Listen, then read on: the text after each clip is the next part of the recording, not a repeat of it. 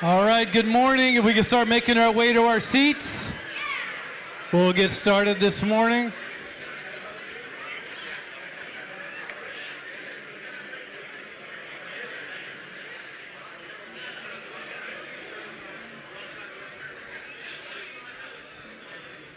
There you go, Dan. That's good, Dan.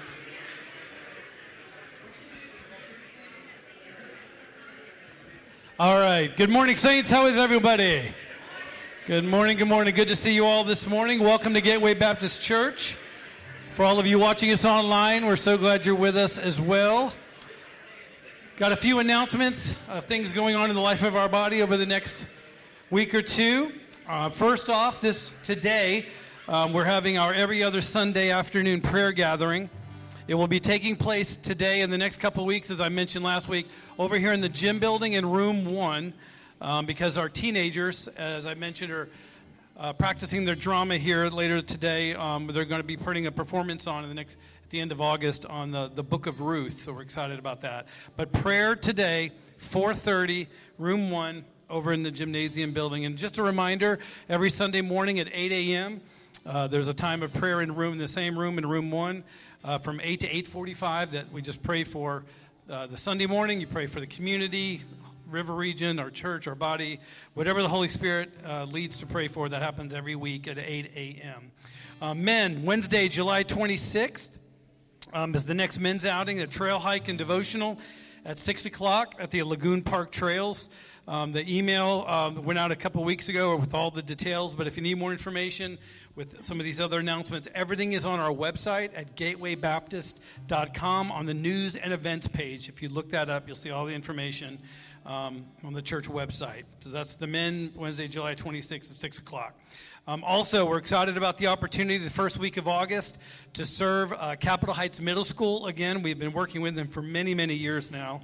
An opportunity to serve that school and prepare uh, the grounds and many things of the school for the new year. So, Monday, August 7th at 5.30 we'll have some opportunities to serve around that school. Dinner will be provided but we are asking you to please register like we did the past couple years to um, allow us to know those that are coming so we can prepare accordingly to get enough food for everybody. And the details and registration are on the website. And lastly um, for those that have been visiting with us over the past few weeks or months, and uh, you want an opportunity to get to know a little bit more about who we are as a faith family, we're having our next Discover Gateway lunch at Pastor Grady's home on Sunday, August 20th. It happens immediately after the service. You will meet over at their home, he and Julia's, uh, for a wonderful lunch, a time of fellowship, and then just get to know a little bit more about who we are as Gateway. And again, all those details and registration are on the website so they can prepare the lunch accordingly. And also, if anybody needs some um, information about connection, how to get connected deeper in our body, we have a lot of opportunities. Sunday morning Bible studies here on campus. We have a three adult classes. We have some life groups that are already going. And anything else that you have some questions about, please come and talk to me. Um, we can uh, just kind of point you in the right direction because our desire as shepherds and leaders of our church and elders is for you to get connected, to share in community this is a wonderful gathering. Amen. We come together, we encourage one another, we lift up the Lord, we get discipled and taught and equipped. But we want you to get connected beyond just our Sunday morning gathering for you to experience community in a deeper way. So if you have any uh, questions about that, please and come talk to me and we'll get you going in the right direction. Amen. You ready to worship the Lord this morning? Let's stand to our feet and I just want to read this psalm over us, one of my favorites, first few verses, to prepare our hearts to worship the Lord in song we're going to exalt and glorify our Savior this morning. This is David's Psalm 145. David cries out, I will extol you, my God, O King, and I will bless your name forever and ever. Every day I will bless you, and I will praise your name forever and ever. Great is the Lord, and highly to be praised, and his greatness is unsearchable. One generation shall praise your works to another, and shall declare your mighty acts. On the glorious splendor of your majesty and on your wonderful works I will meditate. Men shall speak of the power of your awesome acts, and I will tell of your greatness. They shall eagerly utter the memory of your abundant goodness and shall shout joyfully of your righteousness. The Lord is gracious and merciful, slow to anger, and great in loving kindness. The Lord is good to all, and his mercies are over all his works. All your work shall give thanks to you, O Lord, and your godly ones shall praise you. They shall speak of the glory of your kingdom and talk of your power, to make known to the sons of men your mighty acts and the glory of the majesty of your kingdom. For your kingdom is an everlasting kingdom, and your dominion endures throughout all generations. Let's praise him this morning.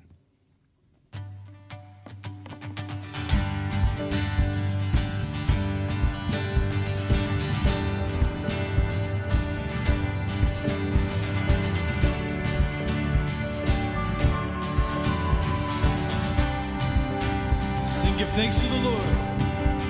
Give thanks to the Lord, our God and King. His love endures forever. For he is good, he is above all things. His love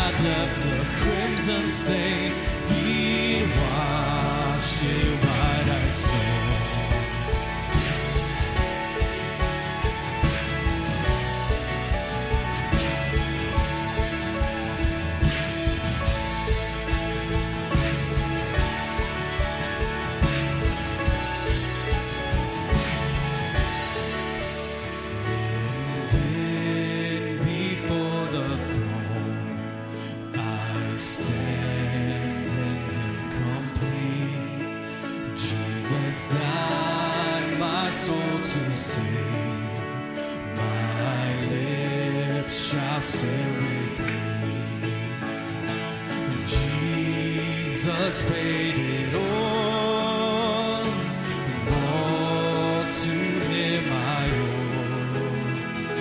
Sin had left a crimson stain.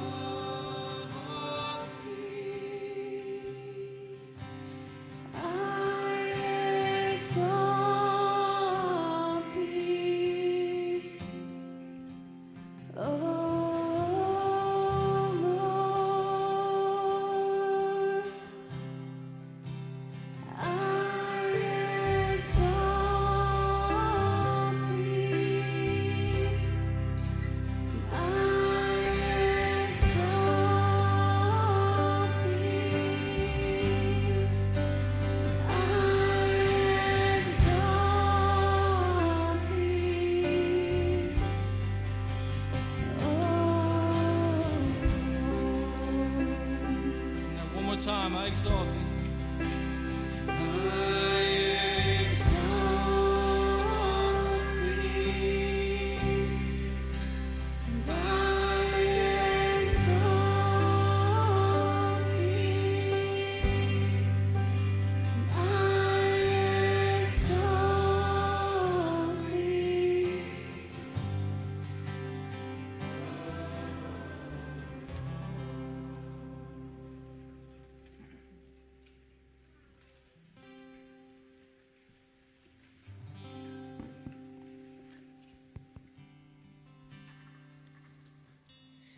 And I saw what appeared to be a sea of glass mingled with fire, and also those who had conquered the beast and its image and the number of its name, standing beside the sea of glass with harps, God in their hands. And they sing the song of Moses, the servant of God, the song of the Lamb, saying, Great and amazing are your deeds, O Lord God the Almighty. Just and true are your ways, O King of the nations? Who will not fear, O Lord, and glorify your name? For you alone are holy. All nations will come and worship you, for your righteous acts have been revealed. Father, we have just sung songs that lead us to stand in awe of who you are. Great and awesome are your deeds, Lord. You are the one who is high and lifted up. You are not like us. Lord, as we reflect on your holiness, your greatness, it leads us to humble ourselves. Lord, we are but dust. You've created us, Lord, to magnify and exalt you, the God of all creation. What a privilege it is this morning to come before your throne of grace, to call you Father. You are our Father. You have stooped to our lowliness. You have helped us in our weaknesses. You have atoned for our sins in your Son, Jesus Christ. We come to you in humility, but we also come to you with grateful hearts and in boldness, knowing that you love us and you are for us. Father, thank you for these wonderful truths of your holiness, who you are, and your character and your nature. Lord, this morning as we come before your throne, we do so with requests, asking and seeking your will and praying for those who are in need. This morning, I think of our military families who are part of this congregation and some new, some who have recently arrived. We thank you for them and for bringing them here to Gateway. And I pray, Lord, as they get settled in, that they would build relationships and feel connected here and that they would grow in their walk with you and a love for you. For our families who've been here for a while, Lord, thank you for the impact that they have had on our community and our, our body here. And Lord, I just pray that you'd continue to give them wisdom and grace as they serve in that context. Lord, I also want to pray this morning uh, for the ministry of Safety Net and Mr. Smart and his work that is going on there and the guys that he is serving and ministering to. We pray, Lord, that that ministry would grow and that uh, you would give grace upon grace as these guys are discipled and led. Lord, we also want to pray this morning for our local churches. We think this morning of Morning View Baptist Church and uh, the pastor, Sean Merrithew. Lord, we ask, God, that you would continue to bless that church. Thank you for its, its light in this community. Thank you for how it is serving in the closer to the downtown area.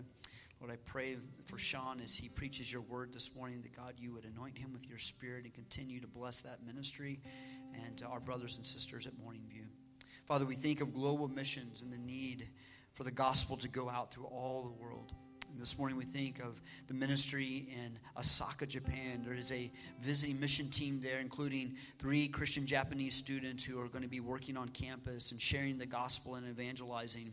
We pray that as they establish this Bible study and as they interact with the local Japanese church, Lord, that, Lord, many would come to know you as Lord and Savior. Father, there are so many young people in Japan who are isolated, who don't know the gospel. And I pray, Lord, through this, uh, this evangelistic effort, Lord, that many would hear the gospel and respond. Lord, thank you for how you have blessed us. Thank you for uh, the, the grace you've shown to us by um, giving us so many material thing, blessings. And I pray, Lord, that from the abundance of our heart, we would give back. Uh, for the offering that will be given, that Lord, you would bless it and that you would multiply so that it, we could use that to further your kingdom and advance uh, the gospel as we support uh, not only our pastors but also our missionaries. Lord, for Greg as he comes to preach, thank you for his ministry. Thank you for what a blessing he has been to so many in this church. And we're so grateful for his willingness to come this morning and to preach your word. And I pray, Lord, as we hear the word proclaimed, that, Lord, you would give us a greater understanding of what it means to pray, Your kingdom come, that your name might be glorified. So I pray that this morning you would teach us to pray, to give us a heart to commune with you, and that you would just give Greg clarity as he brings your truth to our hearts. We thank you and we praise you in Christ's name.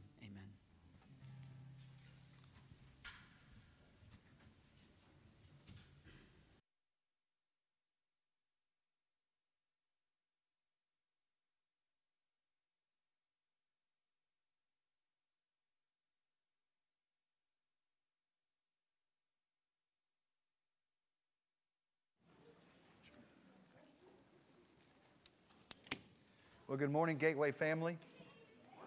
Am I on? Can you hear me? No.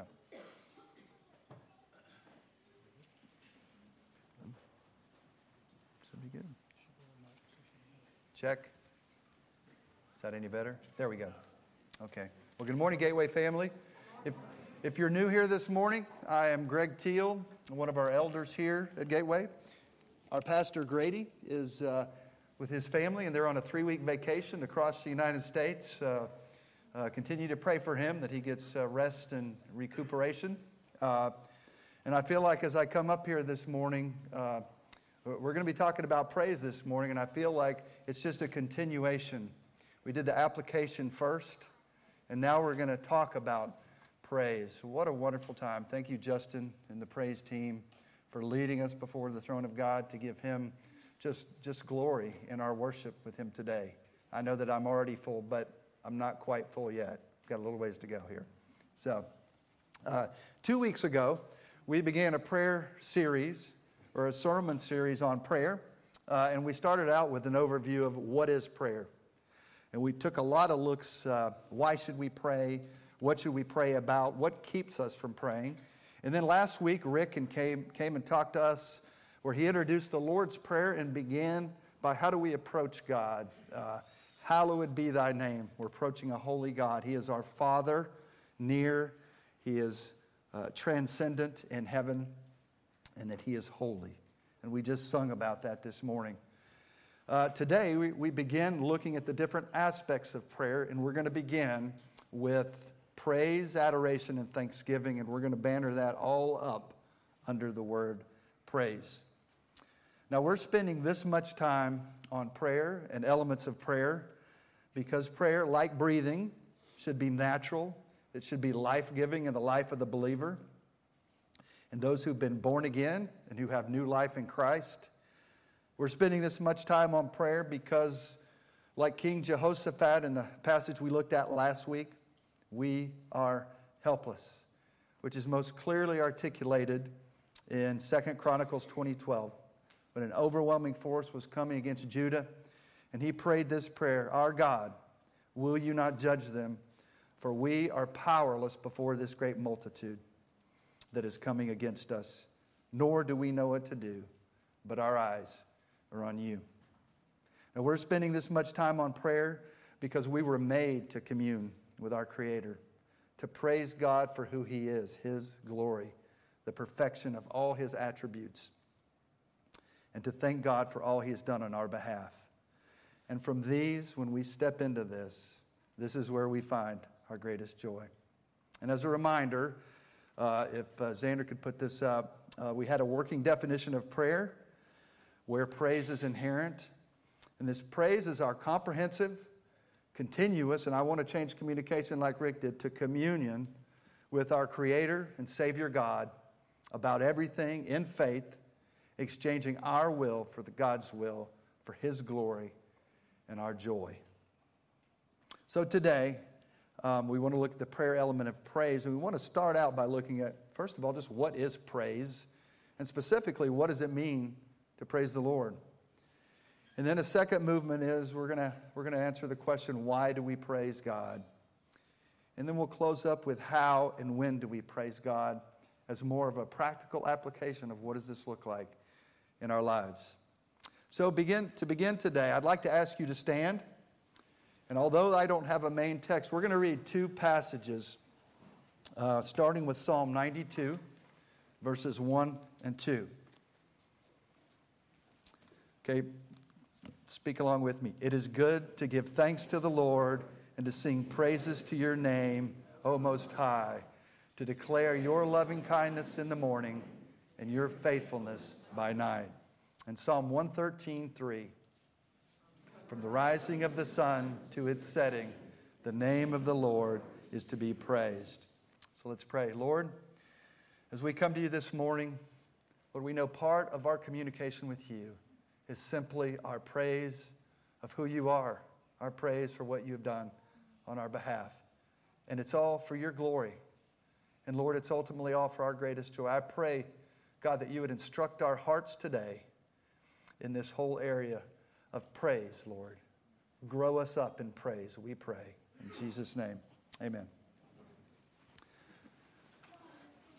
So, first, let's begin just asking the basic question what is praise? So, C.S. Lewis, in his book Reflections on the Psalms, offers a most fascinating perspective on praise. He says this The most obvious fact about praise, whether God or anything, strangely escaped me. I thought of it in terms of compliment, approval, or the giving of honor. I'd never noticed that all of enjoyment spontaneously overflows into praise unless shyness or the fear of boring others is deliberately brought in to check it. The world rings with praise.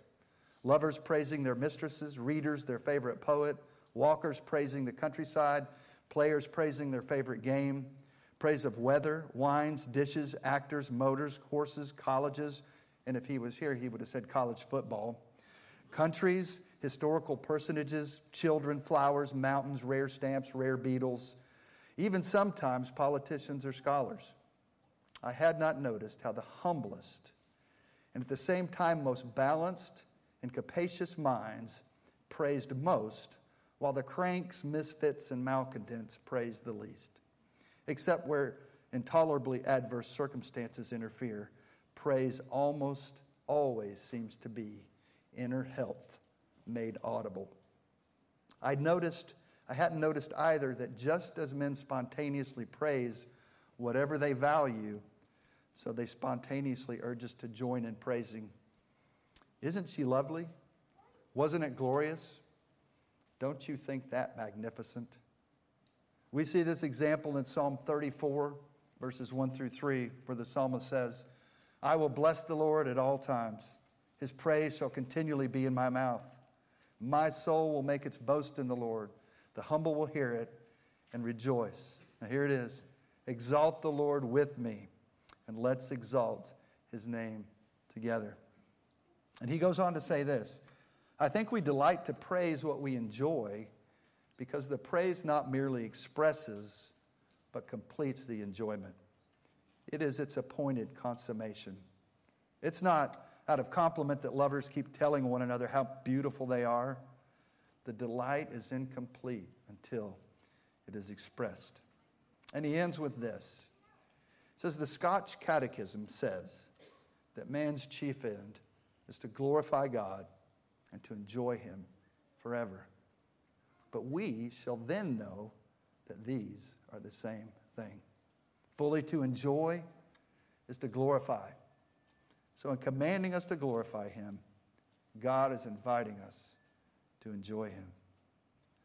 So, C.S. Lewis here puts into words what is at the heart of praise. We praise what we value. Praise expresses enjoyment, and indeed, it completes the enjoyment. Finally, in terms of praising God, glorifying God, well, that's found in enjoying God. These two are inseparable. So ask yourself this if praise flows from what we love, value, treasure, care about, are moved by, what am I praising? And what does that tell me about my own heart and what I value and treasure above all? So that's looking at just this whole idea of praise in general. So let's take a further look at what does it mean to praise the Lord? First, praised is one of many words used in the scripture that's, that are synonymous to some degree. And as we said earlier, for today's purpose, I want to include the ideas of thanksgiving, blessing the Lord, praising the Lord, glorifying the Lord under the banner of praise. Now, one distinction between praise and thanksgiving is that praise is us uh, telling God or exalting God for who He is, whereas thanksgiving is giving Him praise for what He's done on our behalf. And you see these used separately, you see them used interchangeably, and you see them, see them used together often in the Scripture. So, to get a fuller meaning of praise, let's look at some of the biblical words that we see that are used for praise. And let's begin in the Old Testament, where several key words are used for praise. The first of these words you may be familiar with it's halal. Uh, it means to shine or to make a show, to boast, to rave, to celebrate, to commend, to sing praise, renowned. And this is, this is the root of where we get the word hallelujah. That halal, praise, Yah, Yahweh, praise the Lord. So feel free at any time when you say hallelujah, realize you're saying praise the Lord. Another word, yada, it means to revere or worship with extended hands, confession, praise, giving of thanks. Another word, zamar, to touch the strings or parts of a musical instrument. So here we see where music and singing is brought into this idea of praise. To play upon it, to make music accompanied by the voice, to celebrate in song or music. Then the word barak. It's used over 330 times in the Old Testament, and it means to kneel, to kneel down, to salute, to bless God. It is an act of adoration. Now, in the New Testament, there's multiple words used for praise with meanings that are generally centered around commendation, thanksgiving, to laud, to honor, to applaud, to speak well of, to bless, to consecrate, to sing, to give glory, and on and on and on. But the word most often used in the New Testament that really gets at the heart of praise is the word doxa. And the word doxa, you may, it may sound familiar because doxa is where we get doxology from, which is the singing, putting, putting words to praise. But doxa is a word that means glory. And it comes from a word that means exercising personal opinion, which determines value. It also is brought forward from the Old Testament, the word kabod, which is the word used for glory in the Old Testament, which means heavy, a weight. So when we pull all this together, this word doxa, it conveys God's infinite, intrinsic worth, his substance, his essence.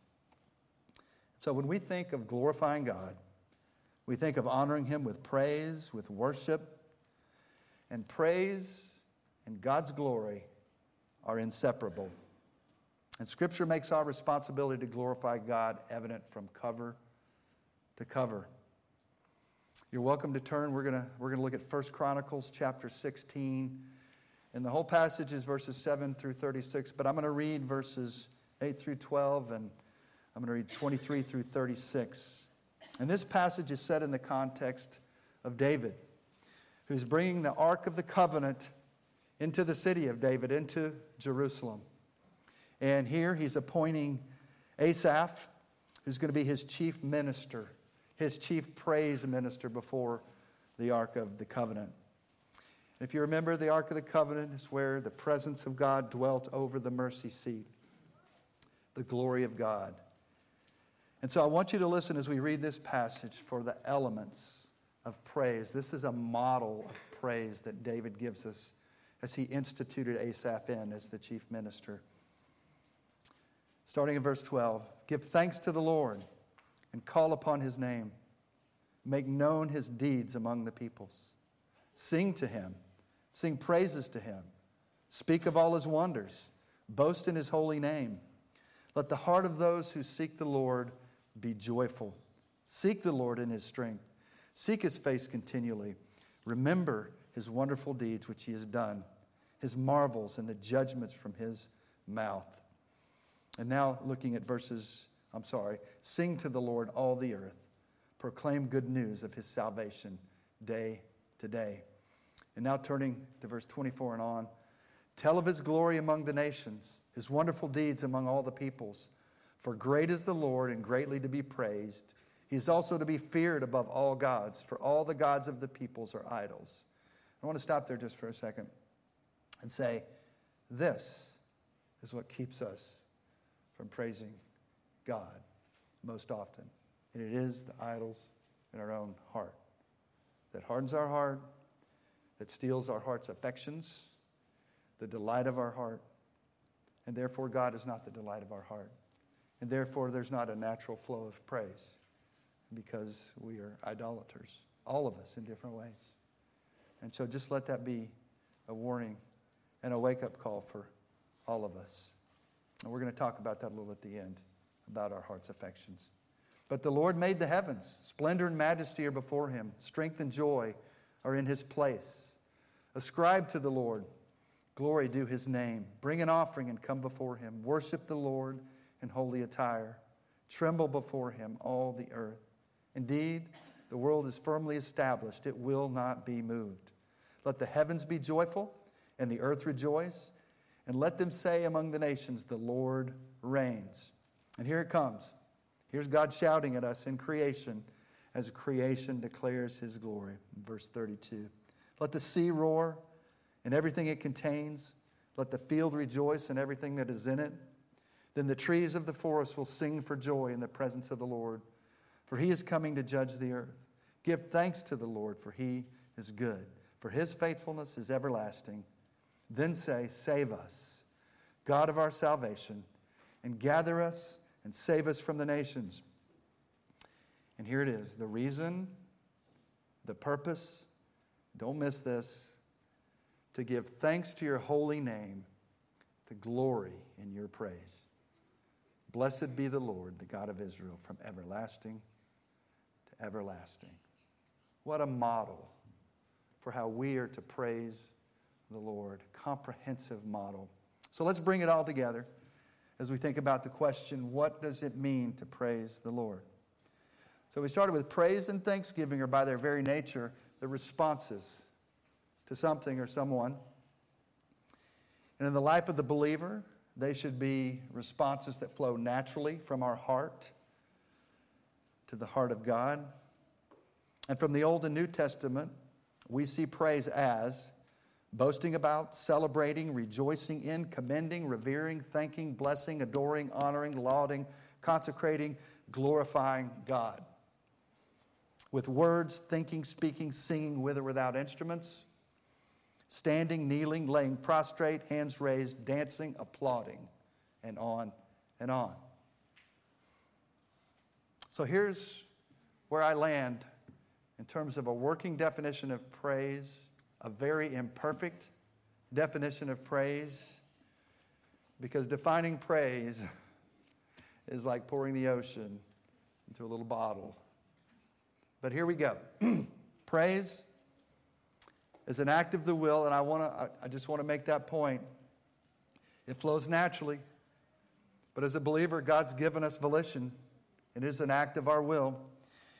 It's the natural, joyful response of the Christian to God's saving and sustaining grace, flowing from the heart, quickened, enlivened, and empowered by the Holy Spirit and the Word of God that exalts and declares the glory of God in who He is and what He's done on our behalf.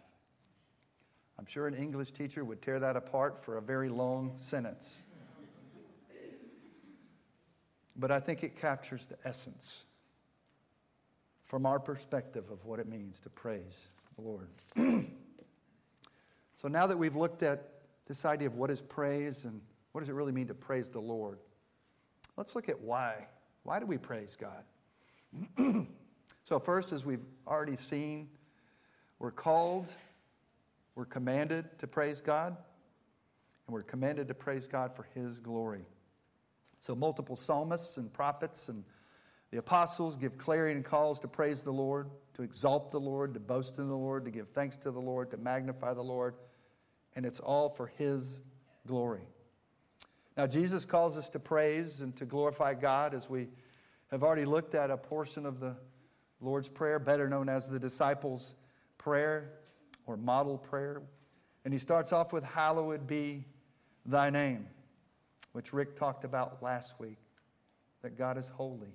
And his holiness and his glory are intertwined. There, there's no one, there's nothing like him. He is other.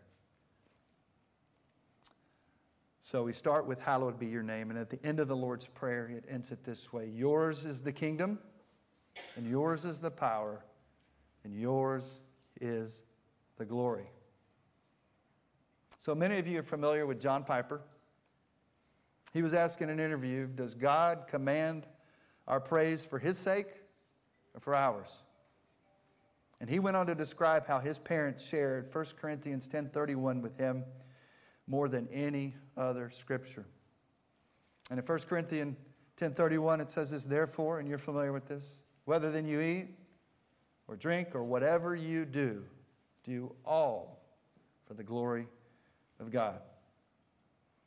And John Piper said to know why you exist, to know why you are on this planet, indeed to know why there's anything at all in existence. What a gift and what a privilege to know and out of that, this idea that God is committed to glorifying God. And honestly, to some of you, that may be a revelation that God is committed to glorifying God. and he goes on to say, it became obvious over time that this simply wasn't my duty to glorify God in everything I do, but this was God's design for his own action. All of it. He does everything. He does everything he does for the glory of God. He predestines to the glory of God. He creates to the glory of God. He guides history to the glory of God. He sends Jesus to live and die for the glory of God. He sanctifies his church to the glory of God. And Jesus is coming back to be mar- marveled at and glorified among his people. All for his glory. So, everywhere in the Bible, we see God glorifying God. He does what he does to make himself look as beautiful and glorious and great and wise and just and good and loving and gracious as he really is.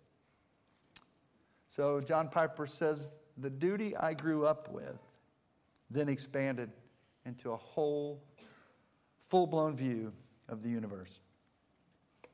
And he says, I think that's really there in 1 Corinthians 10:31 because text after text pointed to the ultimate purpose of all things, namely God is committed to glorifying God. So, so finally, listen to this. God does everything. And he especially saves to the praise of his glory. So we're going to look at Ephesians chapter 1 one of the most beautiful passages in Scripture that talks about our salvation, that talks about us being born again. And there's a, there's a phrase here that we see over and over and over again in this passage. I'm going to start with verse, end of verse 4. It says, In love, he predestined us to adoption as sons and daughters through Jesus Christ to himself, according to the good pleasure of his will. Here it is. To the praise of the glory his grace, with which he favored us in the beloved.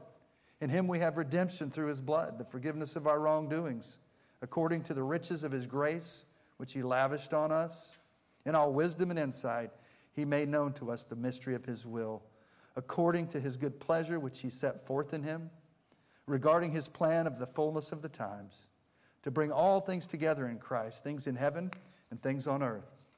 In him we have obtained an inheritance, having been predestined according to the purpose of him that works all things in accordance with the plan of his will, to the end that we who were the first to hope in the Christ would be, here it is, here's why we're here, to the praise of his glory.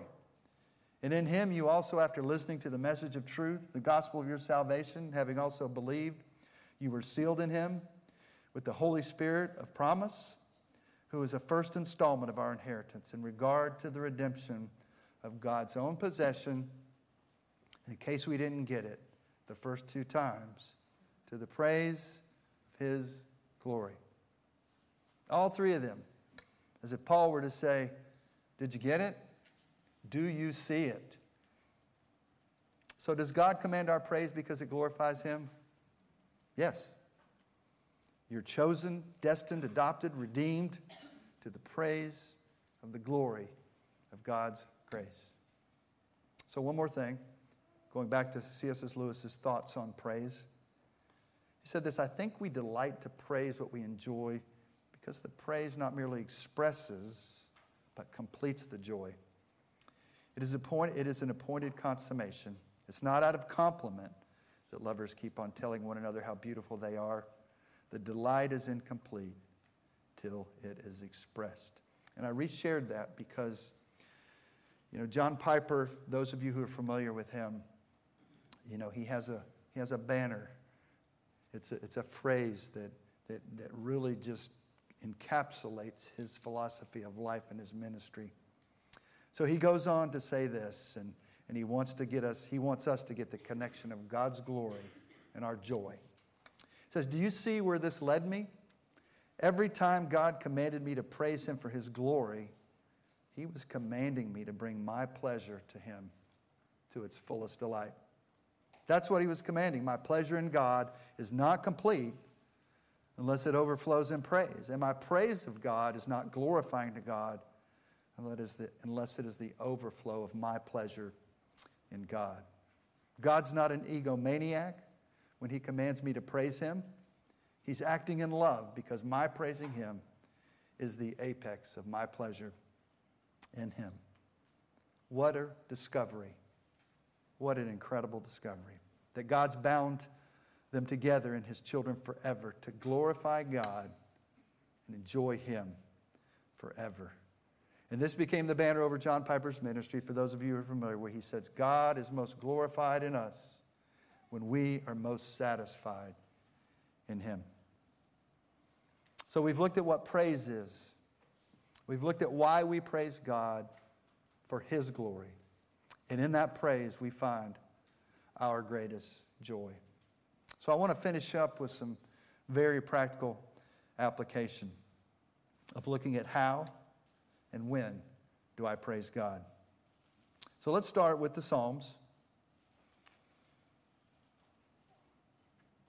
And for those of you who, uh, for you right now, praise may not be a part of your life, we're gonna, I'm going to share a resource with you at the end of the sermon today, but, but the Psalms is probably the place to start to develop your heart for praising the Lord. So we look at the Psalms, I want, I want to look at two New Testament passages to start with. Let's turn to Colossians 3 16 through 17, and then Ephesians 5 18 through 20. Now, these are, these are like sister passages that are almost identical with one small change in each of these passages.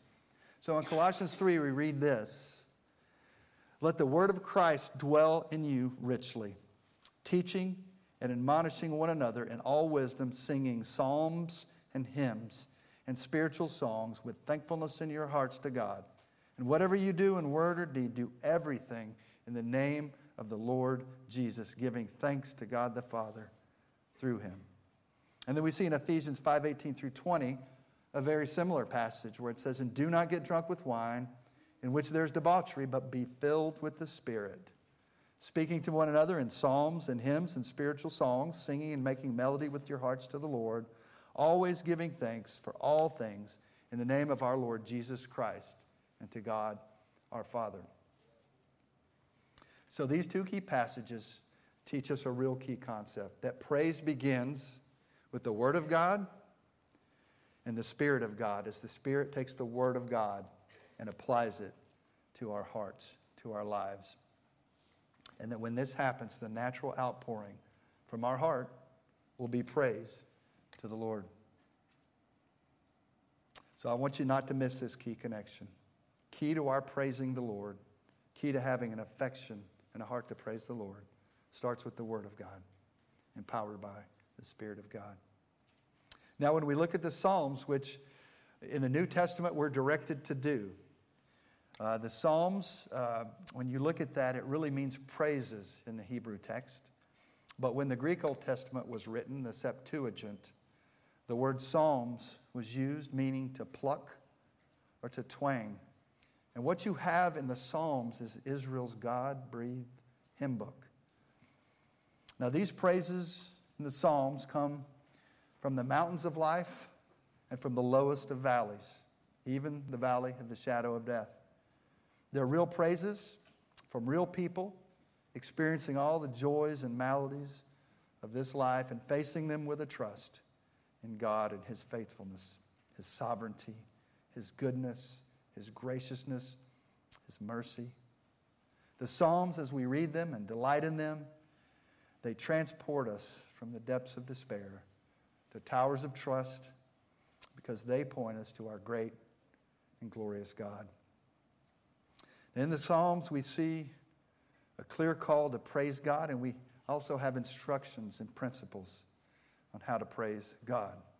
So I want to look at three Psalms. Psalm 34, starting there, looking at verses 1 through 3. Says this I will bless the Lord at all times. His praise shall continually be in my mouth. You notice the all of life, all the time theme in Scripture pray without ceasing, rejoice always, in everything give thanks, bless the Lord at all times. His praise shall continually be in my mouth. This is an all in venture walking with the Lord. It goes on in verse 2 My soul makes its boast in the Lord. Let the humble hear and be glad. Oh, magnify the Lord with me and let us exalt his name together. And as we looked at before, when you praise God, you want to invite other people. That's the nature of authentic praise. And honestly, I love when we praise together as a congregation.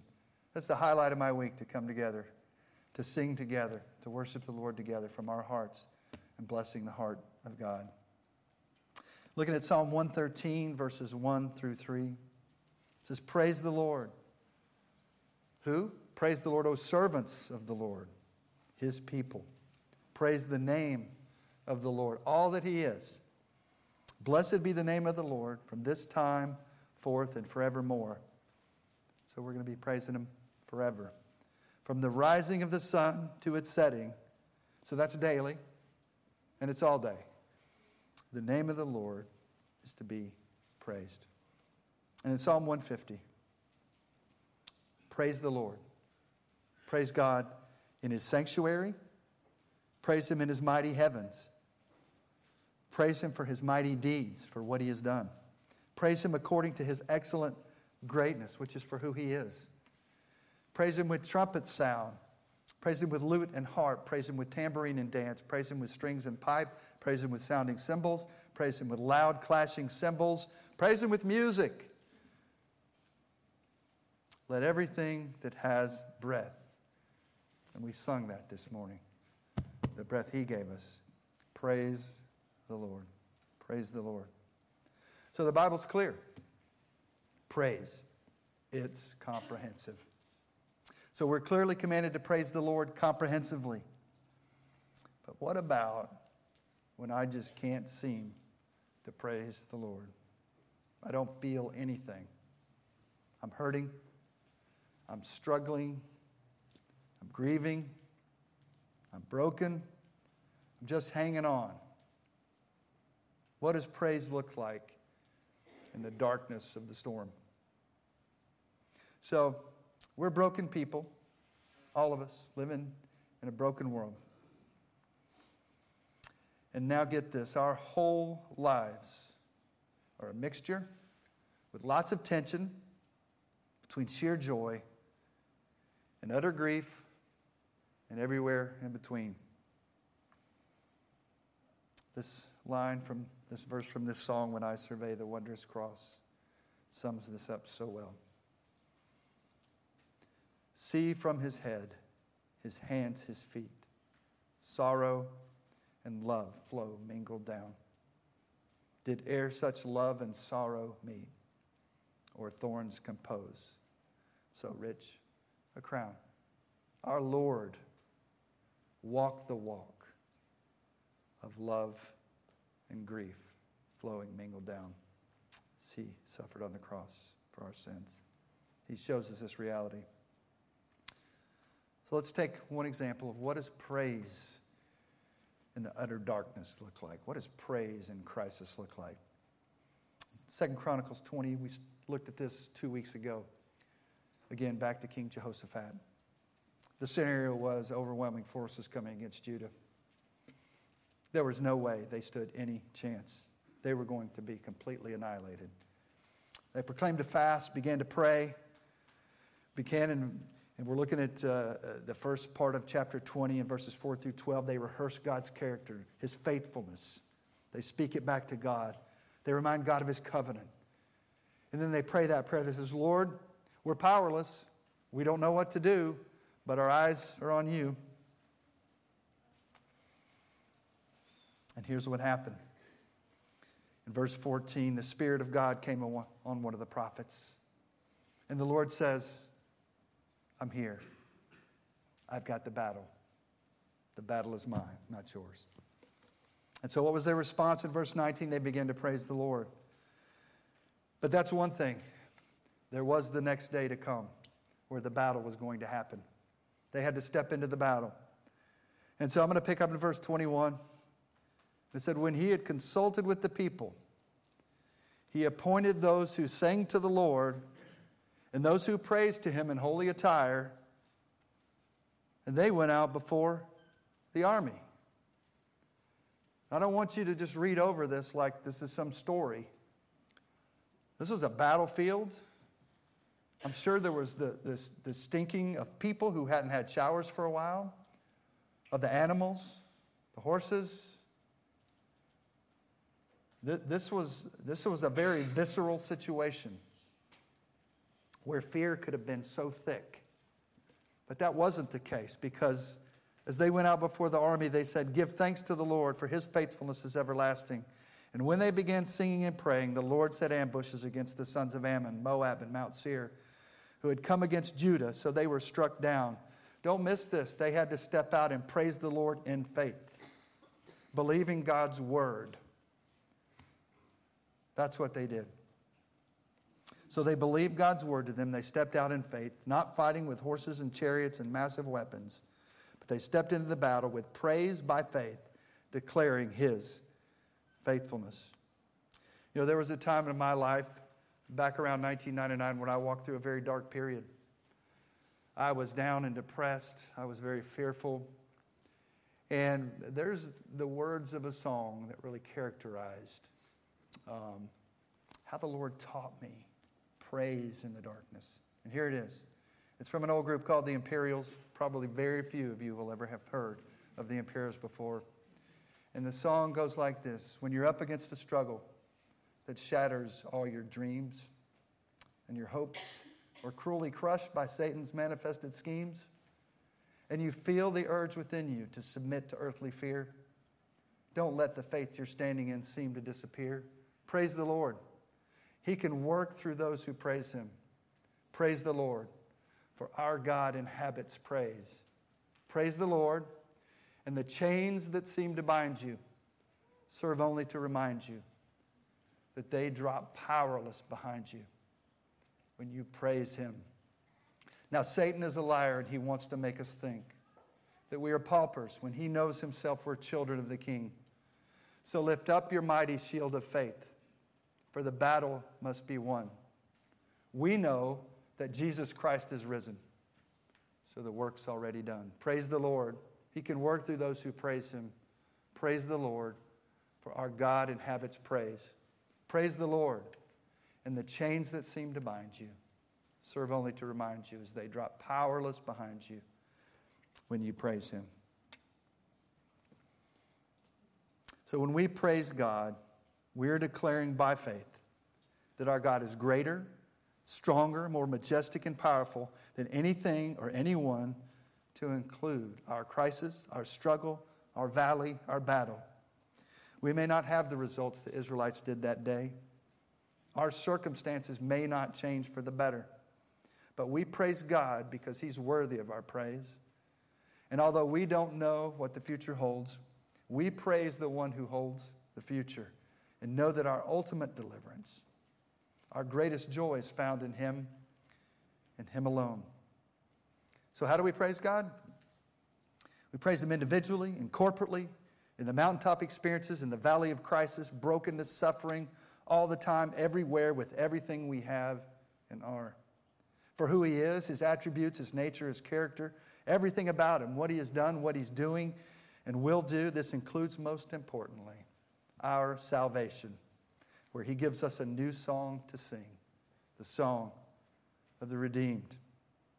Now, I want you to get this. Our praise of God grows as our knowledge of God grows. And we come to know God through His Word by the work of the Holy Spirit in us. As you begin to know God, you will see His attributes and His character on every page of Scripture. And you'll praise Him. You can't help it. So I want to say one more thing, and finally, do you know that when we praise Him, that we're not starting the party? That first of all, we're joining praise already in progress since the beginning. Psalm 19, verses 1 and 2 says this The heavens are telling of the glory of God, and their expanses declaring the work of his hands. Day to day pours forth speech, and night to night reveals knowledge. His handiwork declares his glory. Can you see it? Do you know who to thank when a sunset stops you in your tracks? When the beauty and majesty of mountains causes you to pause? And when you see a flock of geese in perfect V formation? Or consider the ocean in all its majesty and mystery, keeps within the boundaries set for it as though it knows. Can you not see the glory of God when you consider the universe? O Lord my God, when I, in awesome wonder, consider all the, uni- all the worlds thy hands have made, I see the stars, I hear the rolling thunder, thy power throughout the universe displayed. Then sings my soul, my Savior God, to thee, how great thou art, how great thou art. Then sings my soul, my Savior God, to thee, how great thou art. And one last thing do you know that when you praise the Lord, it's not just creation you're joining, you're joining the constant cry of heaven? And I'll just read one passage. We're not going to read them all that I have, Xander. Revelation 4, 1 through 11. It's a scene in heaven before the tribulation, and the four living creatures, each one of them having six wings, are full of eyes around and within. Each day and night, they do not cease to say, Holy, holy, holy is the Lord God, the Almighty, who was and who is and who is to come. And as we go down to verse 11, it says, Worthy are you, our Lord and our God, to receive glory and honor and power, for you created all things, and because of your will, they existed and were created. So, friends, we join in with all of heaven and all of creation in praising the only one worthy of our praise. So, I'm going to ask you do you know him? And if you know him, I'm going to ask you another question Will you praise him? So, what is praise? Praise is an act of the will. As an act of the will is the natural, joyful response of the Christian to God's saving and sustaining grace, flowing from the heart, quickened, enlivened, and empowered by the Holy Spirit and the Word of God that exalts and declares the glory of God for who He is and what He's done on our behalf. And why do we praise God? It's why we were made, ultimately for His glory, and in doing so, our greatest joy in Him forever. And how do we praise God? In the Word of God, in the power of the Holy Spirit, joining Him with creation and heaven's constant cry. We praise God individually, corporately, in the mountaintop experiences, in the valley of crisis, in our broken, brokenness, in our suffering, all the time, everywhere.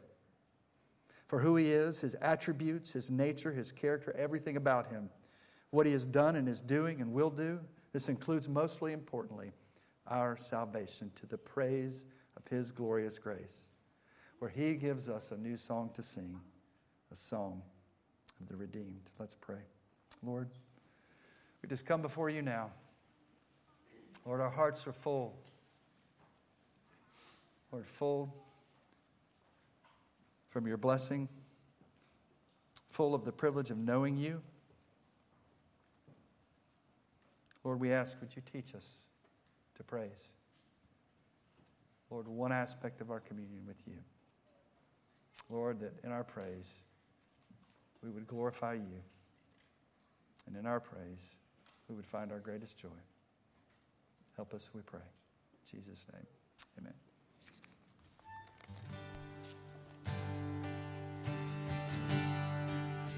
Y'all stand and, y'all stand and sing with us.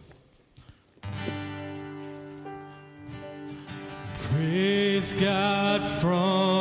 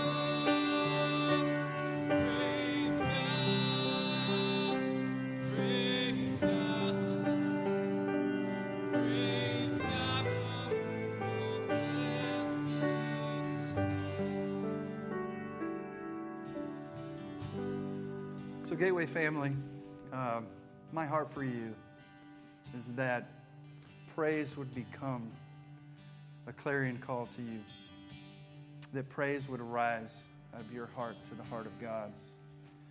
But like most things in our lives, there's lots of obstacles. And I want to encourage you that there's something you can do on Monday morning and Tuesday morning and Wednesday afternoon and Thursday evening. And it always begins here. You will never develop the heart of God that He wants for you apart from His Word, ever. This is where we come to know God and His attributes. We know who He is. And I want to commend to you that uh, on Wednesday night, starting in the fall, Grady's going to begin a new series on the attributes of God. And we're going to look at who is this great God that we worship. And that is an experience if you've never looked at the attributes of God to know who He is. And as we talked about the Psalms today, I want to encourage you to camp out in the Psalms. Ask the Lord, because the Psalms is such a visceral book. It hits us in our hearts, the depths of life, and it causes us to cry out in praise to our God. And one resource I've used is it's a book, it's a devotional by Tim Keller called The Songs of Jesus. It's a year long journey through the Psalms, and it's been a blessing in my life. And there's many books, but one is by Arthur Pink on the attributes of God that if you want to, to read on your own. And then finally, as we talked, as we talked today, we talked about praise in the heart of the believer. And we're, we're praising God all the time for our salvation, for the gospel. And I want to encourage you. This is called the Gospel Primer. This is a 31 day devotional on different aspects of the gospel, looking in the prisms of the gospel, so that we can worship our Lord and praise Him for such a great salvation. But if you're here today and you don't know this great God, my question to you is what are you waiting for? What are you waiting for? He is just so beyond anything. And He is the reason that you were made, whether you know it or not.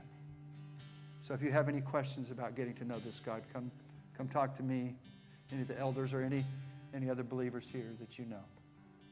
Let's pray. Lord, we just want to, Lord, end today by glorifying you, Lord, by giving our lives and even reaffirming, Lord, that our lives are not about us, they're about you. But the great thing, Lord, is that in pursuing you with everything we are, you give us our greatest joy. Lord, our joy that we often trade for little trinkets. Give our heart affections away as to so many other things, Lord. And so, I want to end with reading out of 1 Timothy to close us today. Jesus Christ, he who is the blessed and only sovereign, the King of kings and Lord of lords, who alone possesses immortality and dwells in unapproachable light, and whom no man has seen or can see, to him be honor and eternal dominion. Amen. God bless you all.